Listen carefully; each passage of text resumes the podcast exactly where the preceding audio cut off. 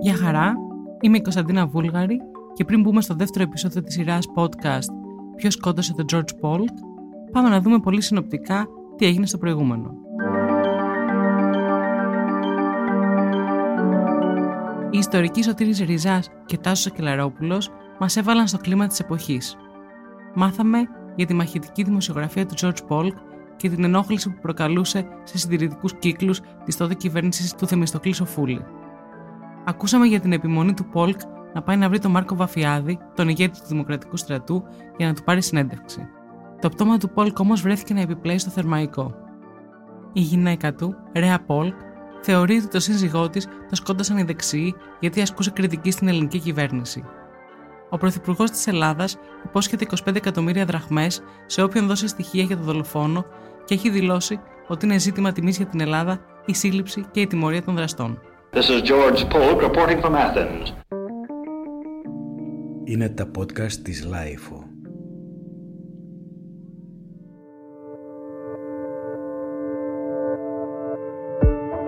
Ξεκινάω το δεύτερο επεισόδιο της σειράς podcast «Ποιος σκότωσε τον George Polk» με μια ερώτηση στον ιστορικό Στρατή Μπουρνάζο. Πότε έμαθε πρώτη φορά για την υπόθεση Polk? Είναι περίεργο, αλλά θυμάμαι πολύ καλά πότε άκουσα για πρώτη φορά για την δολοφονία του Πολκ. Φυσικά δεν θυμάμαι για όλα τα μεγάλα γεγονότα, αλλά αυτό το θυμάμαι. Είναι τέλη της δεκαετίας του 70, εγώ είμαι παιδάκι τότε, έχει έρθει στο προσκήνιο ξανά γιατί ο Στακτόπουλος, αυτός που έχει καταδικαστεί ως ένοχος, έχει αποφυλακιστεί εδώ και πολλά χρόνια το 1977 και καταθέτει αίτηση αναψηλάφισης της δίκης στον Άριο Πάγο με δικηγόρο τον Στέλιο Παπαθεμελή, τότε βουλευτή της ΕΔΙΚ. Αυτό είναι ένα πράγμα το οποίο συζητιέται στο σπίτι μου, το συζητάνε οι γονείς μου με τους φίλους του. Θυμάμαι χαρακτηριστικά τον πρώτο ξάδελφο του πατέρα μου, το θείο μου, το θείο Στέλιο, είναι ο Στήλιος Αναστασιάδης, είναι ένα θρηλυκό πρόσωπο, για μένα θρηλυκός θείος, είναι μάγειρας, εξαιρετικός ζωγράφος, έχει παίξει στην Καρκαλού του το Ορνέ, είναι ο κακομήρα στη χαμένη άνοιξη του Τσίρκα, κομμουνιστής Αιγυπτιώτης, μετά αντιφρονών. Εν πάση περιπτώσει θυμάμαι να το συζητάνε πολύ έντονα στο σπίτι, εγώ τη συγκρατώ από αυτό την εικόνα ενός ανθρώπου που καταδικάστηκε άδικα από τους Αμερικάνους, το κράτος της δεξιάς, παρόλο που είναι του κέντρου και της δεξιάς μάλλον τότε. Εν πάση περιπτώσει αυτό είναι μια παιδική ανάμνηση. Εγώ είμαι παιδί του Δημοτικού τότε. Αυτή η παιδική ας την πούμε ανάμνηση θα επανέλθει και ο Πολκ θα συντροφεύσει το στρατή Μπουρνάζο και αργότερα στη ζωή του. 15 χρόνια μετά τελειώνω το μεταπτυχιακό μου στην Κρήτη για τη Μακρόνισο και διαβάζω για τον εμφύλιο πόλεμο και πέφτω πάνω στο επεισόδιο Πολ που είναι ένα σημαντικό επεισόδιο του εμφυλίου πολέμου. Έχει βγει τότε στα ελληνικά, μιλάμε 1992-93, μια πολύ ωραία μελέτη του Κίλι «Φόνο στο Θερμαϊκό» και αρχίζω να ξαναδιαβάζω με τελείως άλλο πρίσμα, με συναρπάζει αυτή η υπόθεση.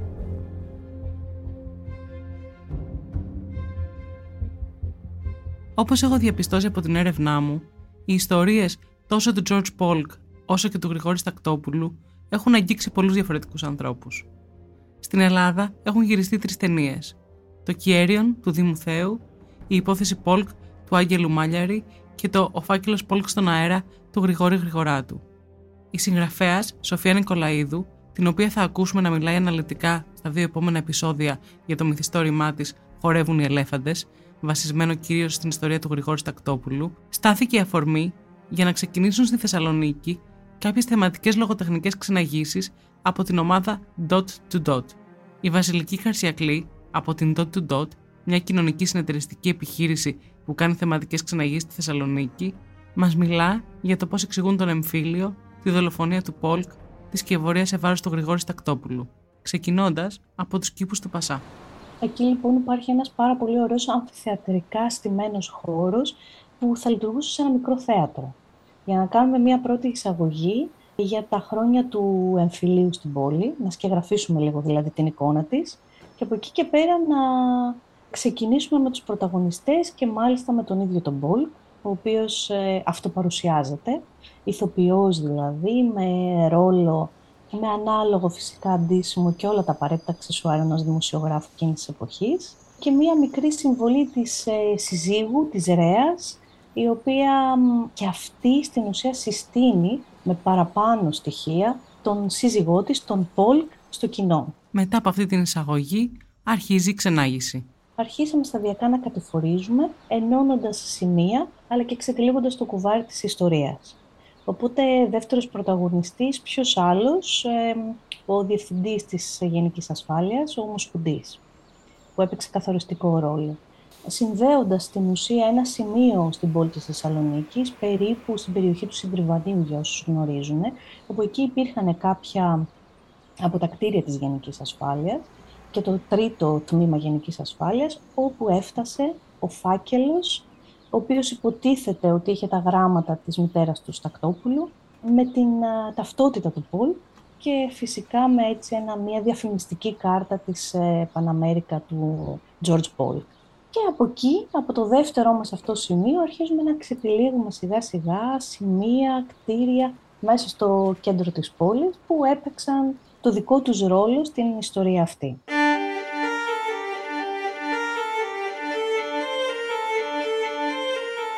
Το βιβλίο του προεδρικού απεσταλμένου Paul Porter «Ζητείτε ένα θαύμα για την Ελλάδα» είναι γεμάτο μικρές καθημερινές λεπτομέρειες που δίνουν το στίγμα της εποχής. Διαβάζω ένα απόσπασμα που εμένα με συγκινεί. Μια χειμωνιάτικη μέρα στη Μακεδονία, καθώς στεκόμουν στην όχθη ενός ποταμού, εκατοντάδες χίνε ξεπρόβαλαν ξαφνικά από τα σύννεφα πετώντας χαμηλά σε σχηματισμό και κρόζοντας το ρηβοδό. Είπα αμέριμνα σε έναν Έλληνα που στεκόταν δίπλα μου ότι θα είχε ωραίο κυνήγι στη Μακεδονία. Τόσο αποσχολημένοι που είναι οι άνθρωποι σε αυτά τα μέρη να πυροβολούν ένας στον άλλο, μου απάντησε λυπημένα. Πού καιρός για χίνε.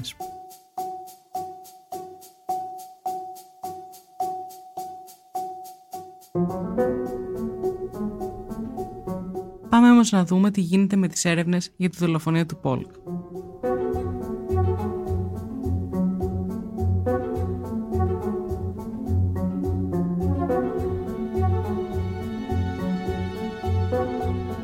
Από την πλευρά της Αμερικής, ιδιαίτερο ενδιαφέρον εκδηλώνει ο ίδιος ο στρατηγός Μάρσαλ, ο οποίος αναθέτει στον πρώην πράκτορα του FBI, Frederick Ερ, να παρακολουθεί τις ανακρίσεις ως ειδικός ανακριτής. Τον επιτετραμένο της Αμερικανικής πρεσβείας Καρλ Ράνκιν να έχει τη γενική επίβλεψη, ενώ ορίζει τον Κίψον, τον γενικό πρόξενο στη Θεσσαλονίκη, υπεύθυνο για τις ανακρίσεις. Από τις πρώτες μέρες αρχίζει και η επικοινωνία του Γκίψον με τη CIA. Ο Γιάννης Μαρή, ο συγγραφέας πατέρας του αστυνομικού μυθιστορήματος στην Ελλάδα, δημοσιογράφος της μόνης νόμιμης σοσιαλιστικής εφημερίδας τότε της Μάχης, ταξιδεύει στη Θεσσαλονίκη με σκοπό να καλύψει το γεγονός. Γράφει λοιπόν ο Μαρής.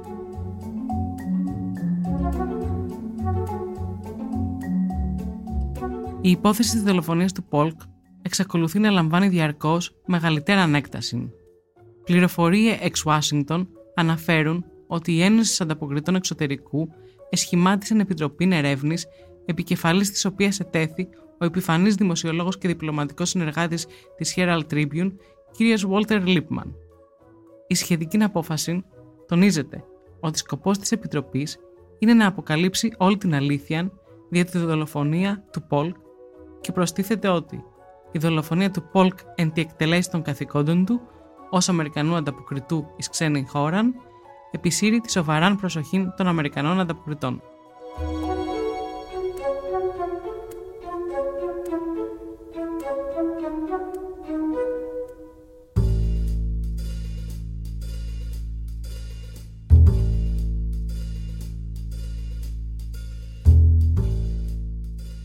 Μα τι έγραφε ο George Πολκ και ήταν τόσο απειλητικός.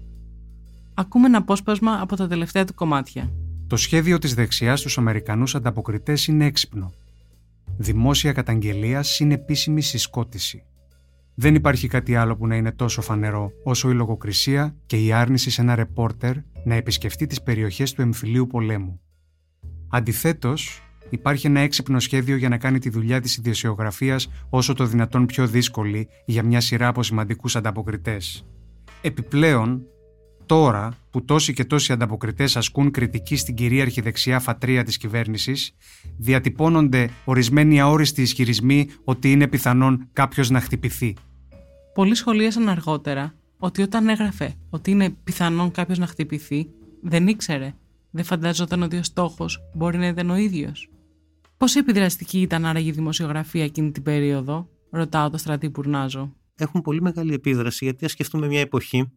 Δεν υπάρχει ίντερνετ, δεν υπάρχει τηλεόραση στην Ελλάδα. Το ραδιόφωνο τι διάδοση έχει. Είναι ο βασικός διάβλος ο οποίος μπορεί να ενημερώνουν τη διεθνή κοινή γνώμη και αυτό που λέμε το διεθνές κοινό και την κοινή γνώμη αλλά και τις ελίτ, τους δημοσιογράφους, τους πολιτικούς ο Πόλκ επίσης είναι ένα αρκετά γνωστό όνομα, είναι ανταποκριτής του CBS, επομένως ένας δημοσιογράφος με περγαμηνές, ανταποκριτής ενός μεγάλου δικτύου, έγκυρος, είναι κάτι πολύ ενοχλητικό.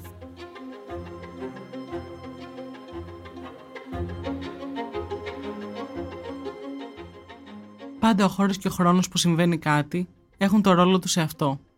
Η Θεσσαλονίκη είναι επίσης μια περιοχή με έντονο προσφυγικό στοιχείο και το προσφυγικό στοιχείο έχει το ρόλο του στην ιστορία.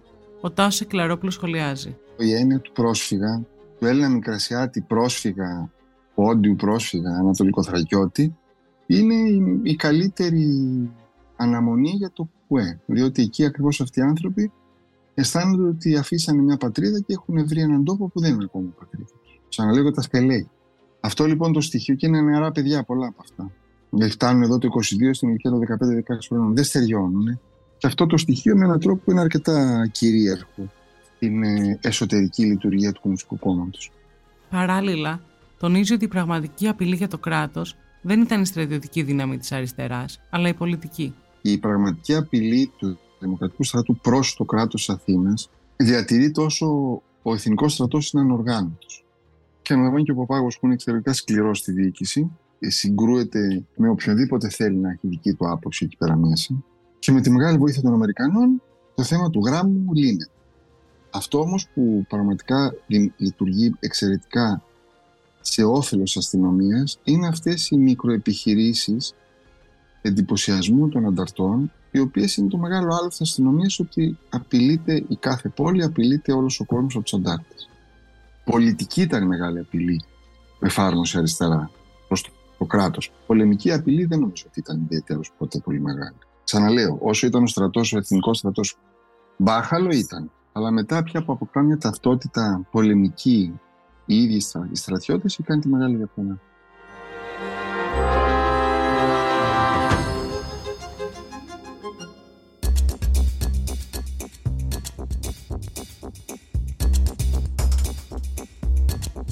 Τα δύο πρώτα πρόσωπα που ανακρίθηκαν ήταν η Ρέα Πόλκ και η Έλεν Μάμας, η γνωστή του Ελληνοαμερικανίδα ανταποκρίτρια.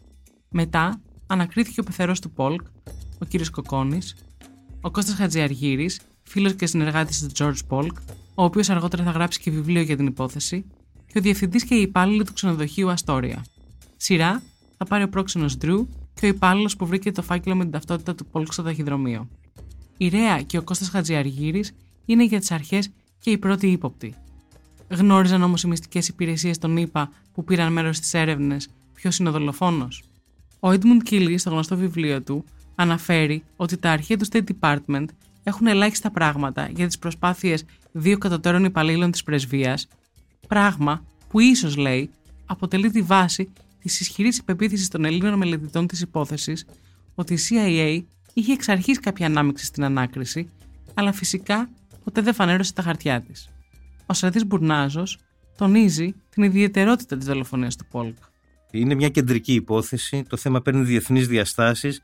Εμπλέκονται ανώτατα κλιμάκια των ελληνικών και των αμερικανικών αρχών. Δεν είναι ένας οποιοδήποτε ύποπτος ο Στακτόπουλος και δεν είναι ένας οποιοδήποτε δολοφονηθής ο Πόλκ. Είναι ένας ε, διαπρεπής δημοσιογράφος ε, στο βιβλίο του Κίλη που σας έλεγα πριν, στην αρχή υπάρχει ένας κατάλογος στον επιγράφει τα πρόσωπα του δράματος. Αρχίζοντας να διαβάζει λοιπόν κάποιος εκεί, δεν θα σας διαβάσω είναι καμιά πενταριά πρόσωπα, θα διαβάσω τρία-τέσσερα. Διαβάζουμε. Γκρέιντι, πρεσβευτής των ΗΠΑ στην Ελλάδα. Γκρίσγολτ, επικεφαλής Αμερικανικής Αποστολής ε, Βοήθειας στην Ελλάδα. Εύερτ, αρχηγός αστυνομίας Αθηνών. George Μάρσαλ, Υπουργός Εξωτερικών. Κωνσταντίνος Ρέντι, Υπουργός Δημόσια Τάξης. Και μόνο αυτό το ονοματολόγιο μας δείχνει σε ποια υψηλά κλιμάκια κινείται η υπόθεση. Ο Μιχάλης Ιγνατίου και ο Κώστας Παπαϊωάννου στο βιβλίο τους σημειώνουν για το ρόλο των μυστικών υπηρεσιών των ΗΠΑ. Το υλικό που συγκεντρώθηκε είτε παρέμεινε απόρριτο, είτε δημοσιοποιήθηκε άγρια λογοκριμένο και πάντως δεν δείχνει την εικόνα που είχαν οι Αμερικανοί και πολύ περισσότερο τις αποφάσεις τους. Το 2007 η CIA ανακοίνωσε με τα λύπης της ότι μέρος των εγγράφων καταστράφηκε και ένα άλλο μέρος είχε χαθεί. Ρωτάω τον Σωτήρη Ριζά τι περιθώρια αυτονομίας εισαγωγικά μπορεί να είχε τότε η ελληνική κυβέρνηση, ακόμα και αν μιλάμε για το στήσιμο μιας σκευωρία. Δεν θα αποφύγω την, ε, την απάντηση. Θα σας πω ότι δεν γνωρίζω πώς λειτουργούσαν ως προς το θέμα των υπηρεσιών ε, ασφαλείας, για να είμαι απολύτως ε, ειλικρινής. Σε άλλες περιπτώσεις μπορώ να σας πω ότι η οικονομική πολιτική δεν μπορούσε να διαμορφωθεί τουλάχιστον στα βασικά της στοιχεία χωρίς αμερικανική συνένεση. Πολύ προφανές γιατί τα λεφτά τα δίνουν οι, οι Αμερικανοί. Είναι μια περίοδος βοήθειας, πολύ αυξημένης εποπτείας, επιτήρησης. Δεν αφορά μόνο την Ελλάδα αυτό, αφορά και άλλες χώρες. Στο στρατιωτικό πεδίο επίσης μπορεί κανείς να κατανοήσει ότι έχουν λόγο στο σχεδιασμό, έχουν λόγο στην εκπαίδευση, έχουν λόγο στην οργάνωση. Θα έβλεπε κανείς όμως, για παράδειγμα στην περίοδο της αρχιστρατηγίας Παπάγου, ότι υπάρχει ένα πολύ μεγαλύτερο περιθώριο στις ελληνικές στρατιωτικές αρχές γιατί υπάρχει μια σχέση εμπιστοσύνης ότι εδώ οι ικανότητες, οι δυνατότητες, οι προοπτικές είναι καλύτερες οπότε αυτοί ξέρουν καλύτερα μπορούν να πάνε ένα βήμα παραπέρα κάτι που δεν υπήρχε ενδεχομένως σε προηγούμενες καταστάσεις. Δεν μπορώ να ξέρω όμως σε καμιά περίπτωση τι συμβαίνει με τις ε, υπηρεσίες ε, ασφαλείας. Ούτως ή άλλως από άποψη ιστορικής έρευνας είναι ένα πεδίο που είναι πάντα πολύ περισσότερο αδιαφανές από ό,τι τα υπόλοιπα από άποψη διαθέσιμων ε, τεκμηρίων και ομολογώ η καλύτερη εργασία που έχω δει για αυτή την ε, υπόθεση που είναι του Τζόνι Ατρίδης ενός σπουδαίου ιστορικού Ελληνοαμερικανού που έχει δημοσιεύσει σχετικά μπορεί να καταλάβει κανείς ακριβώς το αδιέξοδο που υπάρχει για τους ιστορικούς για την ιστορική έρευνα από την έλλειψη επαρκών ε, αρχαιακών τεκμηρίων.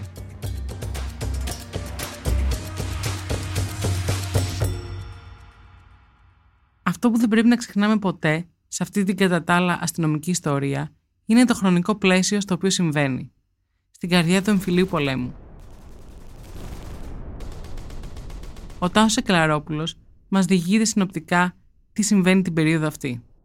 Το 48 ο Εθνικός Στρατός με έναν τρόπο αρχίζει να αποκτά μια πολεμική ταυτότητα. Απομακρύνονται από το παιχνίδι οι συμμορίες και χωροφύλακες. Ο στρατός ανεδιοργανώνεται αρκετά συγκροτημένα και αρχίζει πια μια επίσημη πολεμική δυνατότητα και δράση του κράτους των Αθηνών. Αυτό είναι πολύ καθοριστικό. Αυτό σημαίνει βεβαίως ότι πιέζονται πάρα πολλοί αντάρτες στην τρόπο που μπορούν να κινηθούν στις πεδιάδες. Το χειμώνα 48-49 έχουμε τις πρώτες διαμονές σε, χειμωνιά, σε χειμωνιάτικο. Κάθονται πια στα βουνά και δεν κατεβαίνουν στους κάμπους όπως είχε γίνει το 47-48, τον αντίστοιχο χειμώνα. Άρα είναι μια περίοδος η οποία πραγματικά είναι η πιο ουσιαστική κάμψη. Δεν το δηλώνουν επισήμως βεβαίως ούτε το κράτος Αθήνας, ούτε ο Δημοκρατικός στρατός και ο Ζαχαριάδης. Αλλά θα λέγαμε ότι αυτό που στην ουσία αποσταθεροποιεί πια τις οποιασδήποτε ελπίδες που υπάρχουν εκ μέρους των ανταρτών. Είναι μια περίοδος που στην Αθήνα θα λέγαμε ότι υπάρχει πάντοτε η αίσθηση ή η ψευδέστηση ότι η ζωή κινείται κανονικά. Είναι η κυβέρνηση Σοφούλη και επίσης είναι η μεγάλη αλλαγή που έχουμε στη Μακρόνησο. Μας μιλάει για τη μεγάλη σφαγή της Μακρονήσου 29 Φλεβάρι και 1η Μαρτίου 1948. Εκεί έχουμε πάνω από 300-400 νεκρούς που δεν έχουν επισημοποιηθεί ποτέ αυτά τα νούμερα και είναι η επίθεση που γίνεται στο πρώτο τάγμα της Μακρονήσου που είναι το τάγμα το οποίο έχει συγκεντρώσει όλους τους μη δηλωμένους.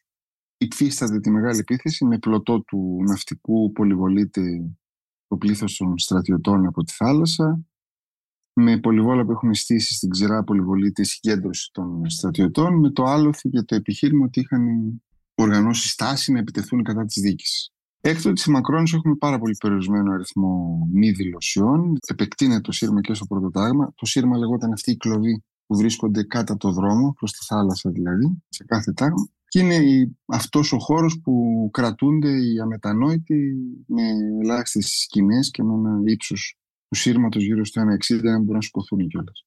Θα έλεγα ότι το 48 είναι η πιο πυκνή και ενδιαφέρουσα χρονιά και από πολιτικές διαδικασίες και είναι και το μεγάλο μετέχνη του ελληνικού εμφύλιου πολέμου.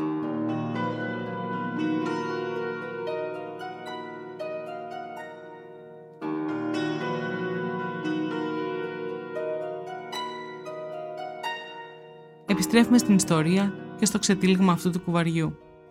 Ποιος ήταν ο ρόλος του Φρέντερικ Ερ, του ειδικού ανακριτή της υπόθεσης Πολκ, που μαζί με δύο ρεπόρτερ του CBS, τους Μπερντέτ και Σεγκοντάρι, θα είναι από την αρχή στις έρευνες; Ο Έντμουντ Κίλι γράφει: Ο Ερ ήταν σε θέση να αναφέρει στον Αμερικανό Υπουργό Εσωτερικών ότι οι Μπερντέτ και Σεγκοντάρι παρότριναν έντονα τον Υπουργό Δημόσιας Τάξης Ρέντι και τον αρχηγό της αστυνομίας Αθηνών Εύερτ να ανακρίνουν εξονυχιστικά τη Ρεα Πολκ και τον Κώστα Χατζιαργύρη, θέτοντάς τους ακόμα και υποκράτηση αν χρειαστεί. Η Ρέα Πόλκ εξ αρχής πίστευε ότι τον σύζυγό της τον δολοφόνησαν δεξιοί κυβερνητικοί κύκλοι που τους ενοχλούσαν απόψεις όπως η παρακάτω. Δίνουμε μια δύσκολη μάχη εδώ πέρα. Αισθανόμαστε ότι στην Ελλάδα είτε πρέπει να εμπλακούμε ολοκληρωτικά είτε να φύγουμε. Η κατάσταση είναι πολύ σοβαρή για ημίμετρα. Από αυτά που διαβάζω για τη Ρέα Πόλκ, καταλαβαίνω μια μάλλον δυναμική νέα γυναίκα, που δεν φοβόταν να πει τι σκέφτεται. Και γι' αυτό θεωρώ ότι έγινε στόχος αντιλήψεων που σήμερα θα τις λέγαμε πατριαρχικές. Διαβάζω ένα απόσπασμα πάλι από το βιβλίο του Κίλι για να πάρετε μια ιδέα. Η γενικότερη εικόνα του Air για τη Ρέα φαίνεται πως επηρεάστηκε έντονα από μια πληροφορία ότι εθεάθη τουλάχιστον σε δύο περιπτώσεις να χορεύει σε νυχτερινά κέντρα της Αθήνας τρεις μόλις εβδομάδες μετά τον τραγικό θάνατο του άντρα της. Ενώ μετά υποστηρίζει ότι σε μια συνάντησή τους, του Air δηλαδή και της Ρέας στο διαμέρισμά του, η Ρέα ήρθε ντυμένη για κατακτήσεις, στα μαύρα φυσικά, αλλά όπως γράφει μέσα εισαγωγικά, υπάρχουν μαύρα και μαύρα. Ενώ πάλι, σύμφωνα με την περιγραφή του Κίλι, αποχώρησε με χάρη αφήνοντας πίσω της ένα ερυθιστικό άρωμα.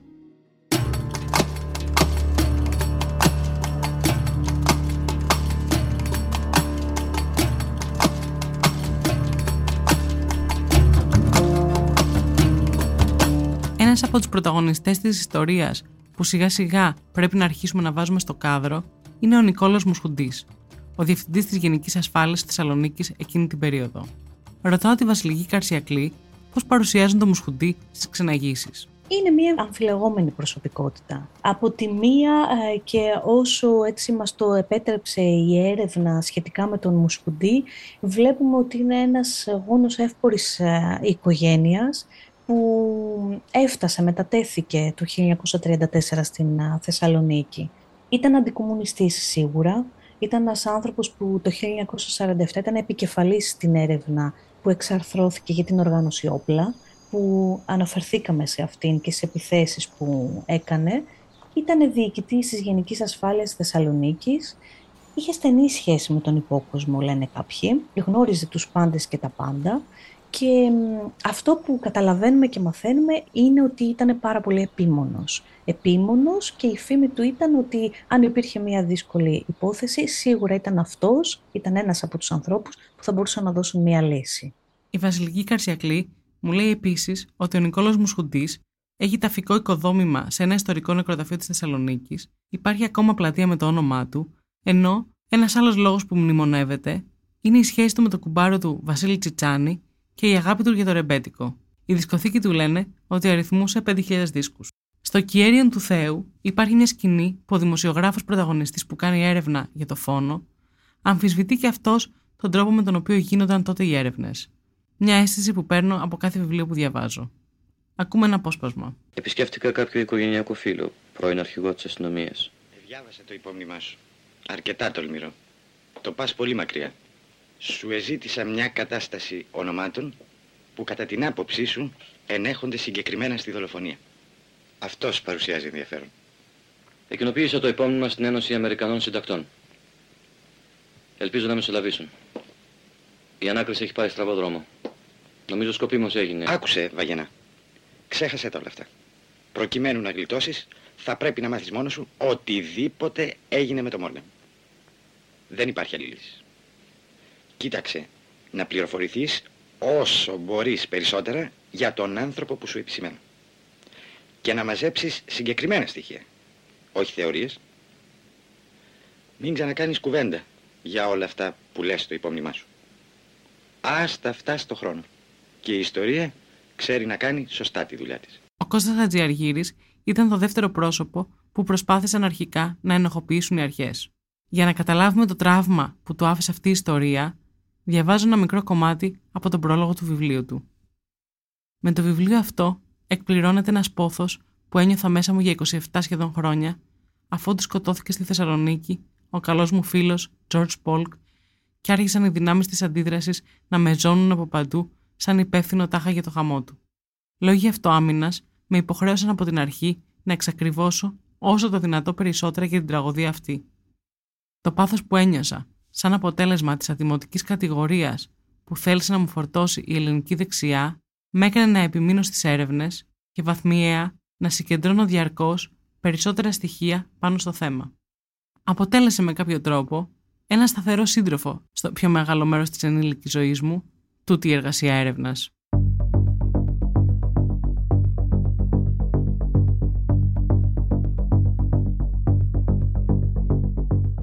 Ένα πράγμα που έκανε τις αρχές να πιστέψουν ότι ο Χατζιαρχήρη ή η Ρέα μπορεί να είχαν μια οποιαδήποτε εμπλοκή στη δολοφονία ήταν το εξής. Η έρευνα στο σπίτι στην Αθήνα, εκεί όπου έμενε ο Πολκ με τη Ρέα και τον πατέρα της, έδειξε ότι έλειπε από το γραφείο του Πολκ ένα μεγάλο μέρος της αλληλογραφίας του με το CBS. Η αλληλογραφία, κάτι που ανακάλυψαν οι περιπέτειε σεκοντάρι, τελείωνε στις 5 Φλεβάρι, ενώ θα έπρεπε να συνεχίζεται μέχρι και το Μάιο πριν αναχωρήσει ο Πολκ για την Καβάλα. Ποιοι είχαν κλειδιά και πρόσβαση στο αρχείο του Πολκ, ο Χατζιαργύρης και η Ρέα. Ο Χατζιαργύρης βέβαια στο βιβλίο του αναφέρει ότι ένα ζευγάρι Άγγλων δημοσιογράφων, οι Μπάρμπερ, φίλοι της Ρέας που τη φιλοξενούσαν κιόλας τις πρώτες μέρες μετά την ανακάλυψη του πτώματος στο διαμέρισμά τους, είχε εμπλοκή στην υπόθεση. Η Μέρι Μπάρμπερ είχε μπει στο σπίτι εκείνες τις μέρες και ο Χατζιαργύρης θα πει ότι πήρε τα αρχεία για να καλύψει πιθανή εμπλοκή του Βρετανικού παράγοντα.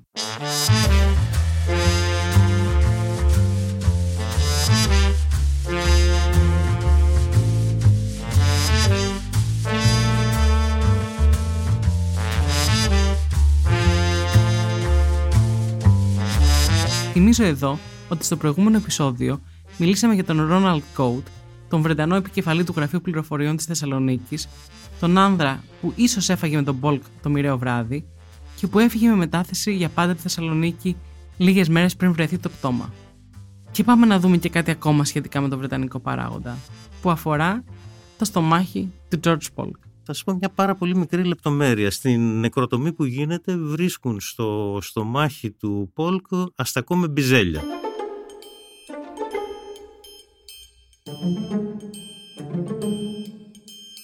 αρχίζει μια τεράστια ιστορία. Από το υπάρχουν πολλά υπολείμματα τροφής. Άρα, όταν έτρωγε, ήταν πολύ αγχωμένος, ήταν υποπίεση και έγινε η πέψη με πιο ατελή τρόπο. Από το ότι ο Αστακός με τα μπιζέλια ήταν μαγειρεμένος με τρόπο που παραπέμπει σε βρετανική κουζίνα και όχι σε ελληνική. Από το ότι στο εστιατόριο κέντρο Λουξεμβούργο που σύμφωνα με μαρτυρίες έφαγε εκείνη τη μέρα δεν υπήρχε στο μενού Όλα βέβαια υπό έλεγχο αυτά, αλλά λέω για το πώς το πιο ασήμαντο περιστατικό μπορεί να μας τροφοδοτεί.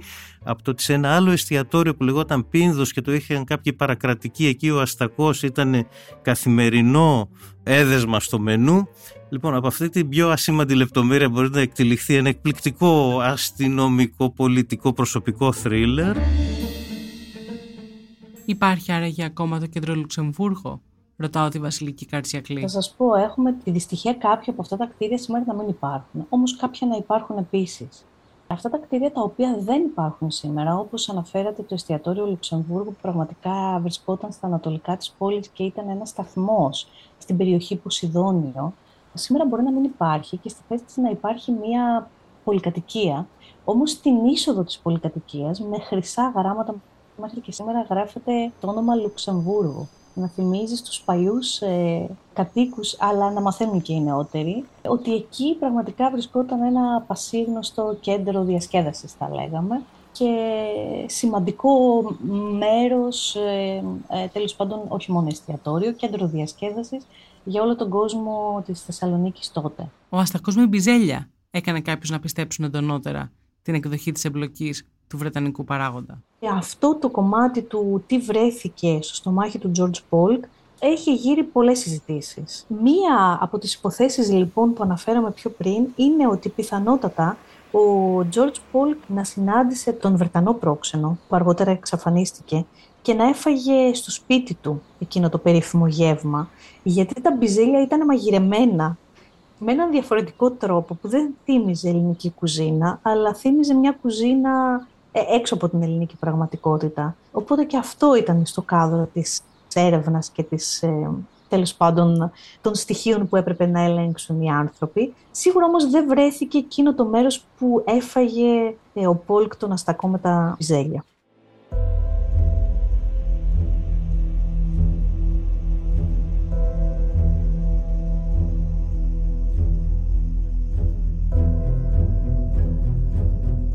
Πάντως, σκοτώθηκε περίπου μισή ώρα μετά το φαγητό, ενώ η ποσότητα νερού στους πνεύμονες δείχνει ότι τον έριξαν στο νερό ζωντανό, αφού πρώτα τον πυροβόλησαν. Το 1990, ο Randall Code μίλησε στην εκπομπή 60 Minutes. Στο πρόσφατο ντοκιμαντέρ του CBS παίζει ένα απόσπασμα το οποίο θα ακούσουμε. I felt that his impulsiveness and his uh, haste to get on with the, his uh, venture would be a great danger to him. Ένιωθα ότι είχε μια ανυπομονησία και μια ένταση στο να προχωρήσει με το εγχείρημά του, κάτι το οποίο θα τον έβαζε σε κίνδυνο.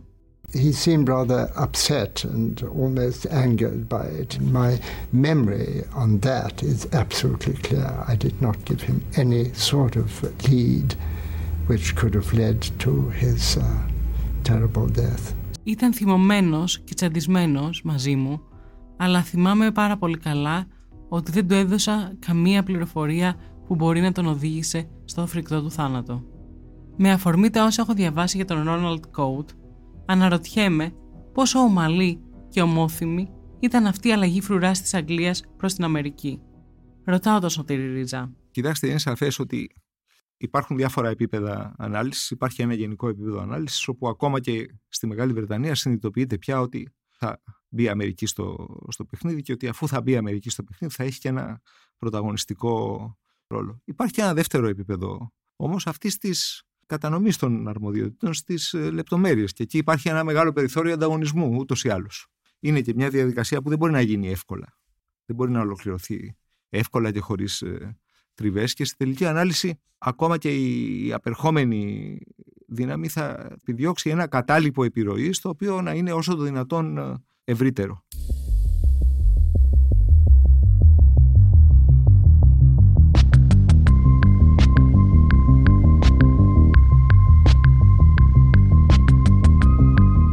Στις 10 Ιουνίου θα φτάσουν στην Αθήνα οι Ντόνοβαν και Κέλλης. Ο άγριος Μπιλ, όπως φώναζαν τον στρατηγό Ντόνοβαν, και ο James Κέλλης, ο συνεργάτης του, φτάνουν στην Ελλάδα ως μέλη της Επιτροπής Λίπμαν για να παρακολουθήσουν, τελικά δεν κάνουν βέβαια μόνο αυτό, την έρευνα για τη δολοφονία.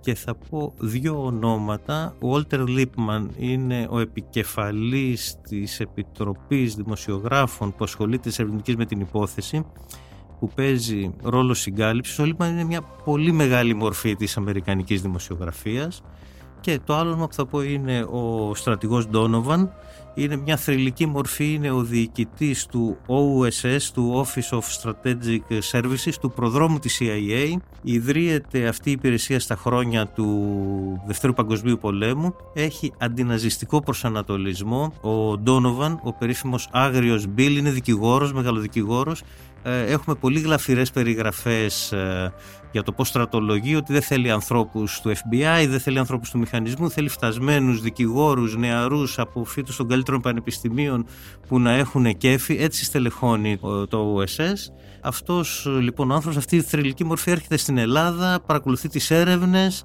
καθοδηγεί τις έρευνες, μετέχει στη δίκη, άρα μιλάμε για μια υπόθεση που κινείται σε πολύ υψηλά κλιμάκια. Με το που φτάνουν στην Αθήνα, ξεκινούν συναντήσεις με τον βασιλιά, τον πρωθυπουργό, αρμόδιους αστυνομικούς και υπουργούς. Προσπαθούν να πάρουν πληροφορίες και να καταλάβουν το πολιτικό κλίμα μετά τη δολοφονία του Πόλκ. Ο Σοφούλη, όπως γράφει ο Μιχάλης Εγνατίου και ο Κώστας Παπαγιάννου στο βιβλίο τους, λέει στο στρατηγό Ντόνοβαν: Θα παρακολουθήσω την ανάκριση προσωπικώς και και θα εξασφαλίσω τη στεναρά συνέχισή της. Ενώ ο Ντόνοβαν φέρεται να είπε στο Τζαλδάρι: Ο λαός των Ηνωμένων Πολιτειών θα κρίνει την Ελλάδα από τον τρόπο με τον οποίο η ελληνική κυβέρνηση θα χειριστεί την υπόθεση της δολοφονίας Πόλκ.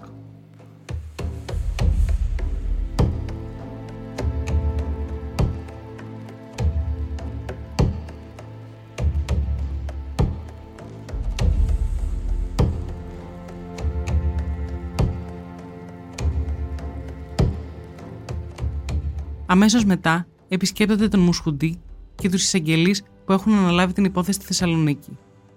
Φαίνεται ότι συζητούν αν θα πρέπει να συλληφθούν η Ρέα και ο Κώστας Χατζιαργύρης, αλλά δεν καταλήγουν κάπου. Ο Σωτήρης Ριζάς μιλάει για τη σχέση των δύο χωρών και πώς διαμορφώνεται όταν αυτή η σχέση γίνεται πιο στενή και η εμπλοκή των ΗΠΑ μεγαλύτερη. Αλήθεια είναι επίσης ότι τουλάχιστον στο επίπεδο των κυβερνητικών ηθινόντων, από τη στιγμή που η Αμερική έρχεται στην ε, Ελλάδα, παρεμβαίνει τόσο ενεργά, η κριτική διάθεση αρχίζει να μειώνεται. Είναι κάτι διαφορετικό να προσπαθώ να δω τι συμβαίνει σε αυτή τη χώρα, η οποία με ενδιαφέρει, και είναι κάτι εντελώς διαφορετικό όταν πια έχω εμπλακεί και όταν ε, προσπαθώ να φέρω ένα ορισμένο πολιτικό και στρατηγικό αποτέλεσμα. Και έστω κοινικά, έστω ρεαλιστικά, πάντως αυτό το ανθρώπινο υλικό υπάρχει, αυτό το κοινωνικό δυναμικό υπάρχει, έτσι θα μπορέσω να προχωρήσω.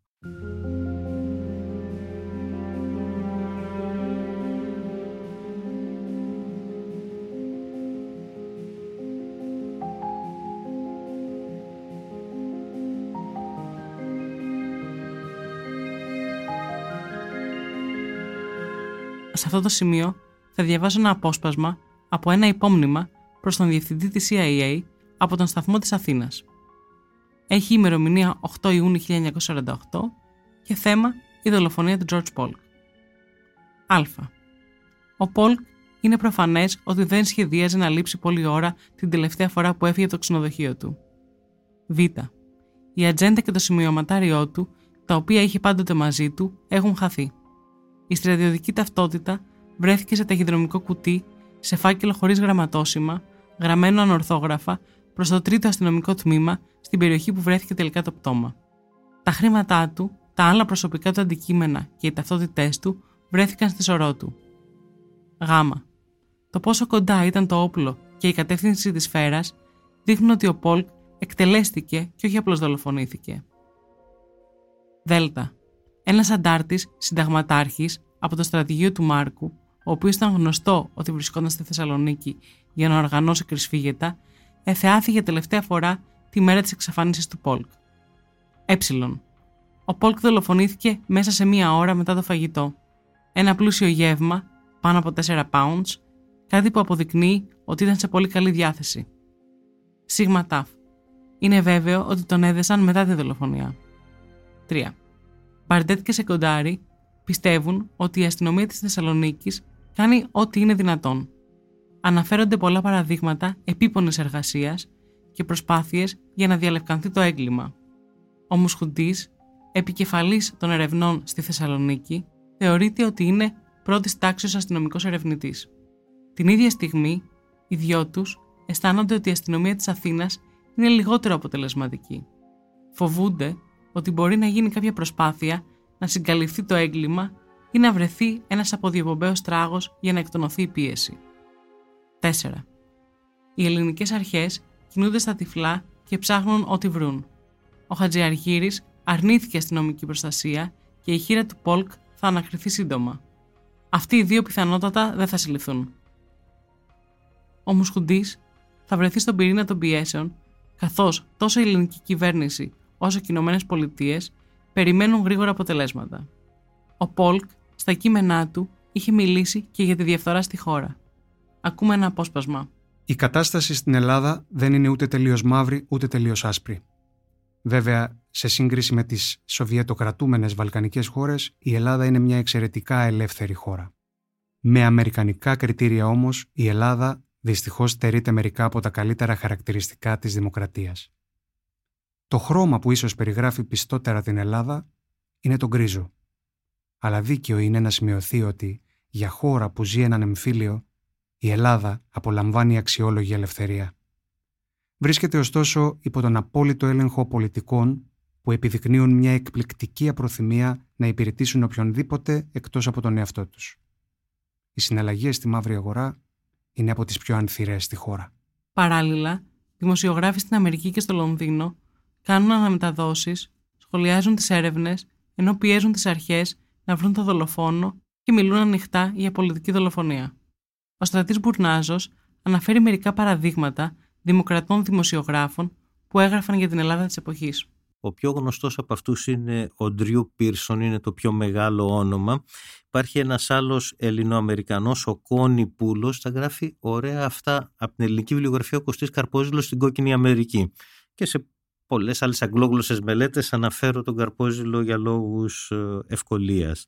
Αυτοί λοιπόν του Δημοκρατικού Κόμματος Οπαδίως Επιτοπλίστων, υποστηρικτές του New Deal, είναι φιλικά διακείμενοι στην αντίσταση, στο ΕΑΜ, αντίθετοι στο σταλινικό καθεστώς και μοντέλο και ασκούν κριτική στην κυβέρνηση την ελληνική είτε για το δημοψήφισμα που επανέρχεται ο βασιλιάς ότι υπάρχουν πάρα πολλές ε, παρατυπίες, ατασταλίες, προβλήματα για τη διαχείριση αμερικανικής βοήθειας. Ο Πολκ και αυτή η ομάδα είναι ενοχλητική και δυσάρεστη λίαν σε τρεις. Στην ελληνική κυβέρνηση, γιατί αποκαλύπτει τα κακό κείμενα στην Αμερικανική κυβέρνηση, γιατί η Αμερικανική κυβέρνηση στο πλαίσιο του ψυχρού πολέμου και του δόγματος Τρούμαν και του σχεδίου Μάρσαλ θέλει να είναι στο ίδιο πλευρό με την ελληνική κυβέρνηση και να υποστηρίξει την ελληνική κυβέρνηση και όχι να φαίνονται οι σκιές και τα μελανά της σημεία. Ούτε και στους κομμουνιστές όμως είναι εξαιρετικά ευχάριστη, μπορεί να είναι χρήσιμη, μπορεί να μην είναι τόσο ενοχλητική, δεν είναι πολύ ευχαριστή όμως γιατί αυτοί κάνουν κριτική και στα κομμουνιστικά καθεστώτα. Ο Σωτήρης Ριζάς σχολιάζει πως οι αντιλήψεις αυτές των δημοσιογράφων που όλα τα χρόνια του εμφυλίου έκαναν κριτική στην κυβέρνηση δεν ήταν κάτι σπάνιο. Ναι, φαντάζομαι ότι εξακολουθούν να υπάρχουν ε, περισσότερε ας πούμε αποχρώσεις στις αντιλήψεις αυτές. Οπότε θα έλεγα ότι πράγματι ο Πόλκ δεν είναι κάτι μοναδικό προς ε, αυτό. Θα μου επιτρέψετε όμως να πω ότι επιτείνει τις απορίες. Δηλαδή, δεδομένης αυτής της αδιαφάνειας που εξακολουθεί να υπάρχει, επιτείνει τις απορίες γιατί θα μπορούσε ο Πόλκ να ε, ελκύσει περισσότερο την προσοχή, γιατί θα μπορούσε να ελκύσει περισσότερο την αντίθεση από ότι άλλες περιπτώσεις ε, λειτουργών του τύπου που είχαν έρθει στην Ελλάδα. Ο Κέλλης θα αρχίσει να υποψιάζεται ότι ο Μουσχουτής αποκρύβει πληροφορίες, ενώ είναι εμφανής η ανικανότητα της ελληνικής αστυνομίας. Θα ενημερώσει γι' αυτά τον Τόνοβαν. Στο τέλος Ιούνι, η Ρέα θα δώσει τις τελευταίες της καταθέσεις και θα αναχωρήσει βιαστικά για την Αμερική.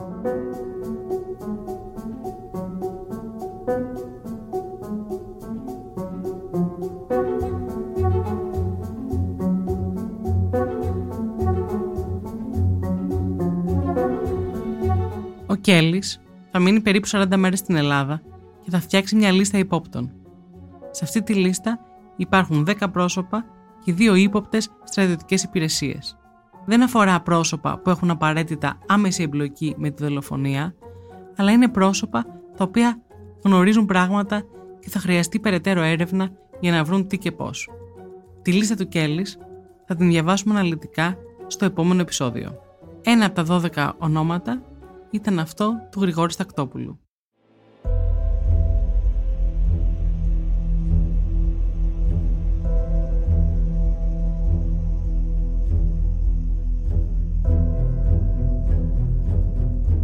Όπως και με τη λίστα του Κέλλις, με τον Γρηγόρη Στακτόπουλο και τη συγκλονιστική ιστορία του, το πώς συνδέεται με τον Πολκ και πώς καταλήγει να γίνεται πρωταγωνιστής θύμα μιας σκευωρίας, θα ασχοληθούμε στα επόμενα δύο επεισόδια. Ποιος σκότωσε τον Πολκ, θα συνεχίσουμε να ρωτάμε. Ο Τάσος Σακελλαρόπουλος επισημαίνει. Όπως δεν είναι ένα πράγμα η Αμερική τότε, δεν είναι και ένα πράγμα η Ελλάδα. Δηλαδή δεν ξέρεις ποιοι πλουτίζουν στην εποχή του εμφυλίου πολέμου δεν ξέρεις ποιοι χτίζουν περιουσίες, δεν λέω πολιτικές καριέρες. Το χρήμα είναι το παιχνίδι από πίσω, δεν είναι τόσο η πολιτική. Εκτός κι αν από την Αμερικάνικη, πια από τις Αμερικάνικες υπηρεσίες υπήρχε μια ανησυχία, υπήρχε ένας τύπος που άρχισε να λέει Αχ, τι συμπαθητικός που είναι αυτός ο, ο Αντάρτης. Δηλαδή, υπήρχε ανάγκη τότε να πιστεί η, ελληνική, η Αμερικανική κοινή γνώμη ότι πρέπει να τσακίσουμε τους Αντάρτες στην Ελλάδα, ή δεν υπήρχε. Με ένας λόγος μη καταστροφικός θα έπιανε τόπο, ή όχι. Ο μακαρθισμός έχει αρχίσει ή όχι Υπάρχουν άνθρωποι δηλαδή στην Αμερική που με έναν τρόπο θα υποστήριζαν τις απόψεις του Πολ. Ο Πολ είχε μπλεχτεί ποτέ με το στρατό. Έκανε κριτική στη Μακρόνισο. Έκανε κριτική σε εκτελέσεις.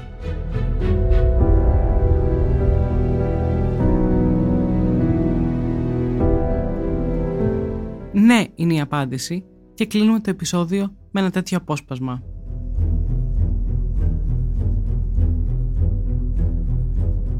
Όταν ένας δημοσιογράφος γράφει αυτού του είδους τις ιστορίες, δέχεται επιθέσεις από τους δεξιούς φιλοβασιλικούς που στίβουν τη χώρα για το δικό τους όφελος και στέλνουν χρήματα έξω σε διπλωματικούς σάκους όσο το δυνατόν πιο γρήγορα. Πιο συγκεκριμένα, αυτοί οι απατεώνες ελπίζουν να δυσφημίσουν ή να απομακρύνουν ορισμένους Αμερικανούς ρεπόρτερ που δουλεύουν στην Ελλάδα.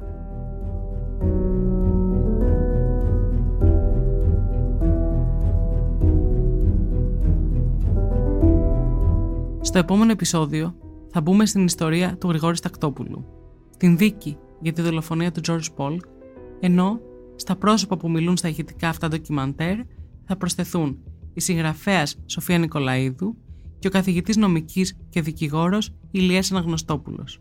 Μέχρι τότε, για χαρά.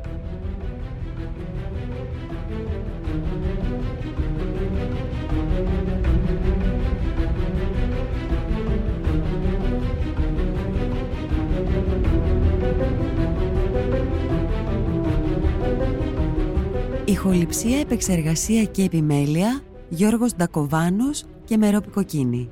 Ήταν μια παραγωγή της LiFO.